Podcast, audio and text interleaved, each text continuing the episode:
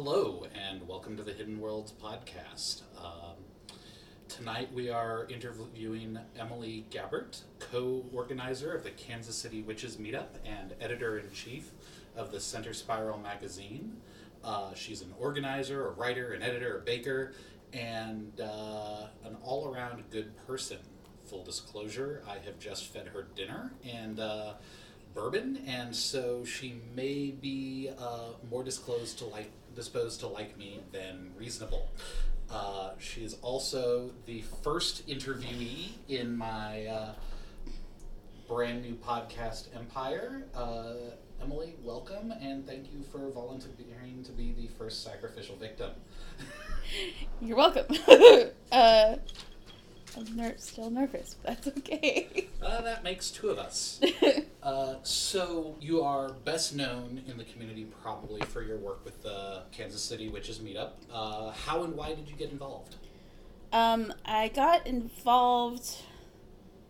It was maybe six years ago. I actually started doing things in the community. First thing I ever went to was an Imbolc public ritual.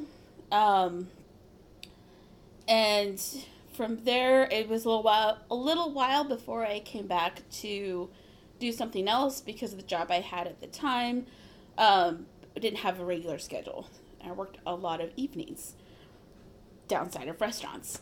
Um, however, I did eventually, through that public ritual, I think is, or, or other similar events, I've learned about witches meetup, and I started going to things and just kind of, at some point, somehow, I ended up being an organizer, which has happened with other things in the past. I just start going and somehow I end up running it.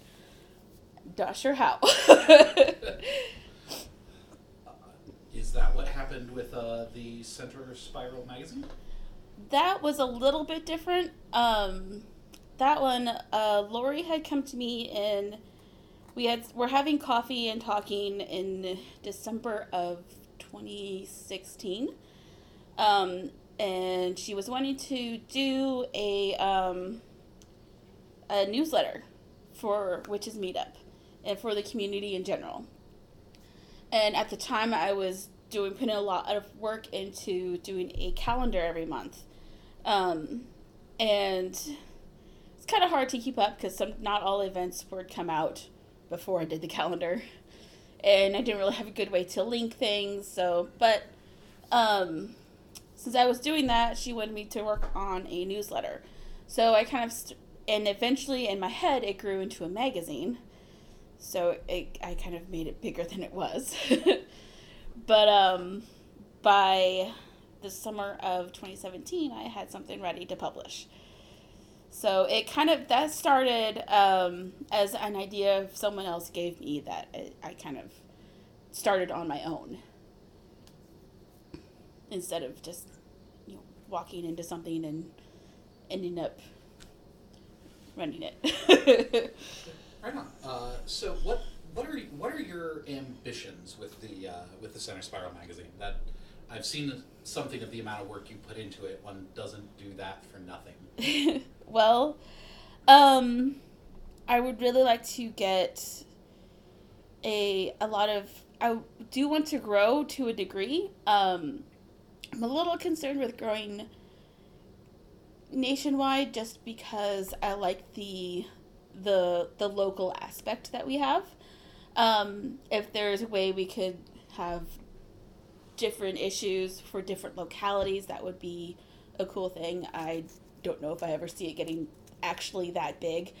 Um, that's kind of a random pipe dream down the way kind of thing.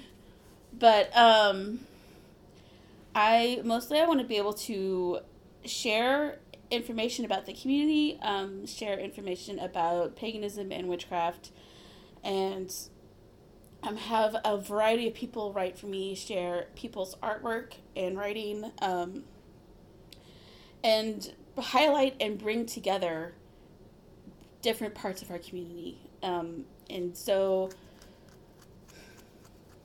uh, it's part of me would like to do print. Um, I don't know if that would ever be, if that is really as feasible as I would want to think it is, because uh, that might be a little too cost prohibitive. Print on demand makes many things possible, but it doesn't make them cheap. right.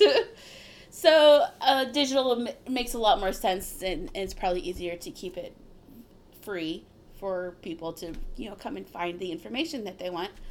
Um, I want it to be kind of a a go to place to share information within the Kansas City pagan community, um, and some maybe extended areas like up to Lawrence or something like something like that too. Um, and just be able to have enough. I would like to be able to have enough consistent regular stuff and enough submissions that I have extra at the end of an issue. that that's a small goal of mine. have enough submissions that I have something I could use, um, and be able to plan ahead enough to know what's coming a, uh, a little a further, much further out than I do now, and kind of be able to push things forward and grow it in an enough an organized way that at some point someone else can take over and keep it going when I can't anymore. It's a, it's a really admirable goal, and uh, I uh, super respect that. I think you used the word community about 30 times in the last two minutes.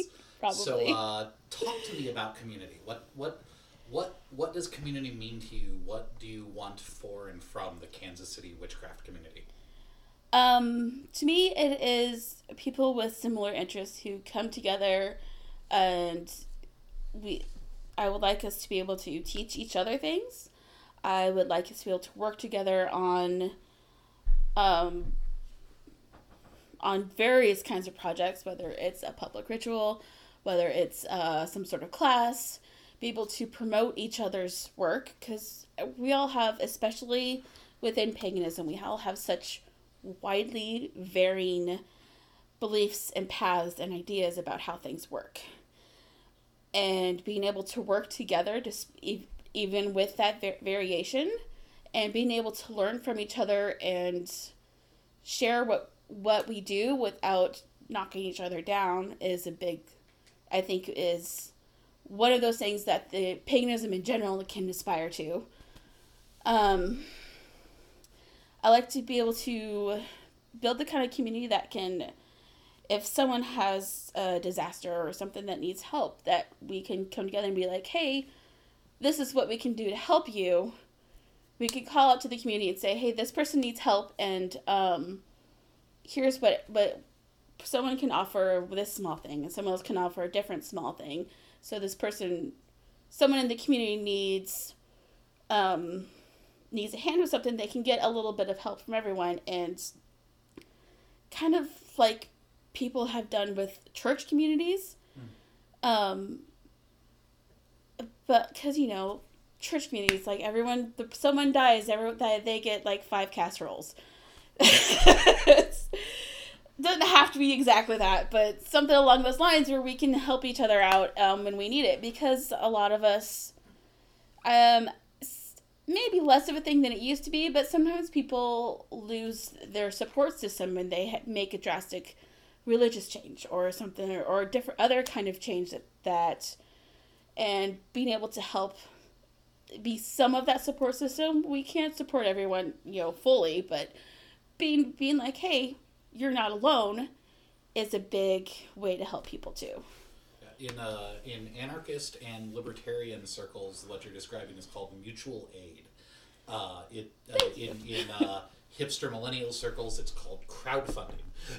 yeah. Uh, and uh, none of those three groups like to admit that the other two do it, as far as I know. Uh, but um, yeah, that's uh, that's a those are some really solid ideas. Um, I, I admire and respect that. So uh, what I'm most interested in for this podcast is um, the the experience of the thing, not just the not just the theory and, and the praxis, but like the very intimate personal experience of it. Um, I know from our conversations uh, before now that uh, that what you practice is many things, but it is unequivocally witchcraft.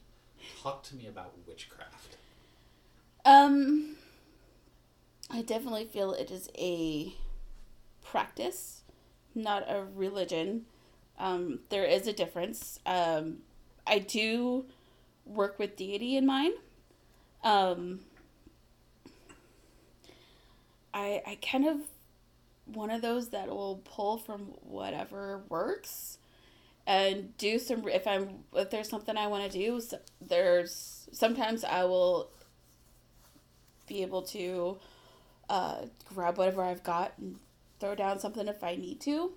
Doesn't happen that often. I don't have a lot of need for that. Um, but um, i also like to be able to do my research and um, if I have every once in a while I will have a something that I want to write a spell for. Um, and I, sometimes I'll get people to help me. Sometimes I'll write it for myself. It kind of depends on what the goal is. Um, but I'll do research and I'll pull together. Uh, I mean, from whatever I find, different you know the herbs, stones, and candles and all that kind of stuff, of course. But um, I think it's about it's about not but it's about yeah, there's the spell work side of it which is kind of that big obvious thing of witchcraft there's the everyday magic side side of it too um, because there's you can put magic into food that's a thing i like to do a lot too um, it's you can just noticing a beautiful sunrise early in the morning, um, which was quite pretty today, actually. By the way. um, what is this morning you speak? it's called "I have to work at six a.m." uh, that that's usually what I see morning. it's noticing the small things or picking up on on little symbols if you're out and about and thinking of something and some sometimes you get a sign sometimes you don't notice the signs and they kind of try to whack you over the head with it um, it kind of goes both ways uh, i think it's about you know, feeling feeling the sacred in the small things and be finding ways to use and then when you need to use that energy to make something happen, finding ways to do it in a way that works and makes sense to you. That. Okay. Uh, and what does that what does that feel like to you? You've spoken a lot about like what it looks like. You've gotten a few a few really good sensory details. The the, the sunrise and and you've hinted at synchronicities, finding symbols that mean something personally to you. Um, but but what does it feel like? Hmm. That's the hard questions. it's the question I don't see anyone else talking about, and it fascinates me. That's fair. I mean, it's a good question. Um, Just maybe talk about uh, what what it. How does how does the the spell work feel different from the everyday? The spell work is much more intentional. Um, there is sometimes there are different emotions going into it depending on what it's for, um, of course. But it's it's really the the f- working on the focusing on it on the goal and really pushing forward. It's it's much more um, I don't know, like, uh, and tunnel vision isn't the right word either. Much more focused. Uh, the everyday is much more of a, just a small moment that kind of, a small moment of, of joy or um, just a, stopping a moment to breathe and notice something beautiful or hear an owl and like kind of talking back to it. right on. Right on. Um, what is the strangest, most out of this world thing that you have ever experienced? Oh boy. uh, Sober or not? uh, that's immaterial. Okay. Uh, just don't admit to any crimes on reporting. Okay. Yep. Gotcha. Um, I would say uh, those. In general, it's the uh, direct experience with deity that has been the stra- the most profound, I suppose. Um, I would say that's probably the strangest that I could define because I've, I've had a, a couple interactions that have been like where I've either seen or felt them directly. Are, are you comfortable telling one of those stories in detail? Yeah, I could probably I could probably tell a couple of them. I think, um, an early one from I was it just out of college at the time. I was kind of getting to a point where I was practicing less. That was which was more about you know how my life was structured at the time, um, and the group I was with was kind of drifting apart a little bit too. Um, I was you know, going to bed, kind of in that little that space between asleep and awake, and I actually saw um, someone at the foot of my bed in like an owl cape, and it was Blodeuwedd, who I worked with at the time. Um, I actually, I think I tried to draw it. I don't think I captured it quite the way I saw it, but it looked like an owl but a person at the same time. Mm-hmm. Um, it was just it was a very interesting kind of thing, and then I he ended up falling asleep. Um, a more recent one was at a Tibetan fire puja out back of Aquarius, maybe four or five years ago. Um, and you know, it's dusk. They're doing the throat singing, which is absolutely amazing to hear. I was really excited I got to go and actually hear that. Um, they have the um, whatever they're burning and they have the smoke going everywhere and uh, so and you're kind of it's really easy to kind of phase out a little bit as you're sitting there listening to them with the throat singing and the dusk and the smoke and all this in between stuff anyway and I was kind of at a little bit of a phasing out and all of a sudden I go Odin get out of that fire that fire's not for you and then I kind of just like came to a little bit, and I felt him standing over on the side of the crowd, look, looking very much like Gandalf. Um, and that that was how I met Odin. um. That a, seems like an odd place to meet Odin. But, uh, that's what I thought. what they do. Uh, it's very strange.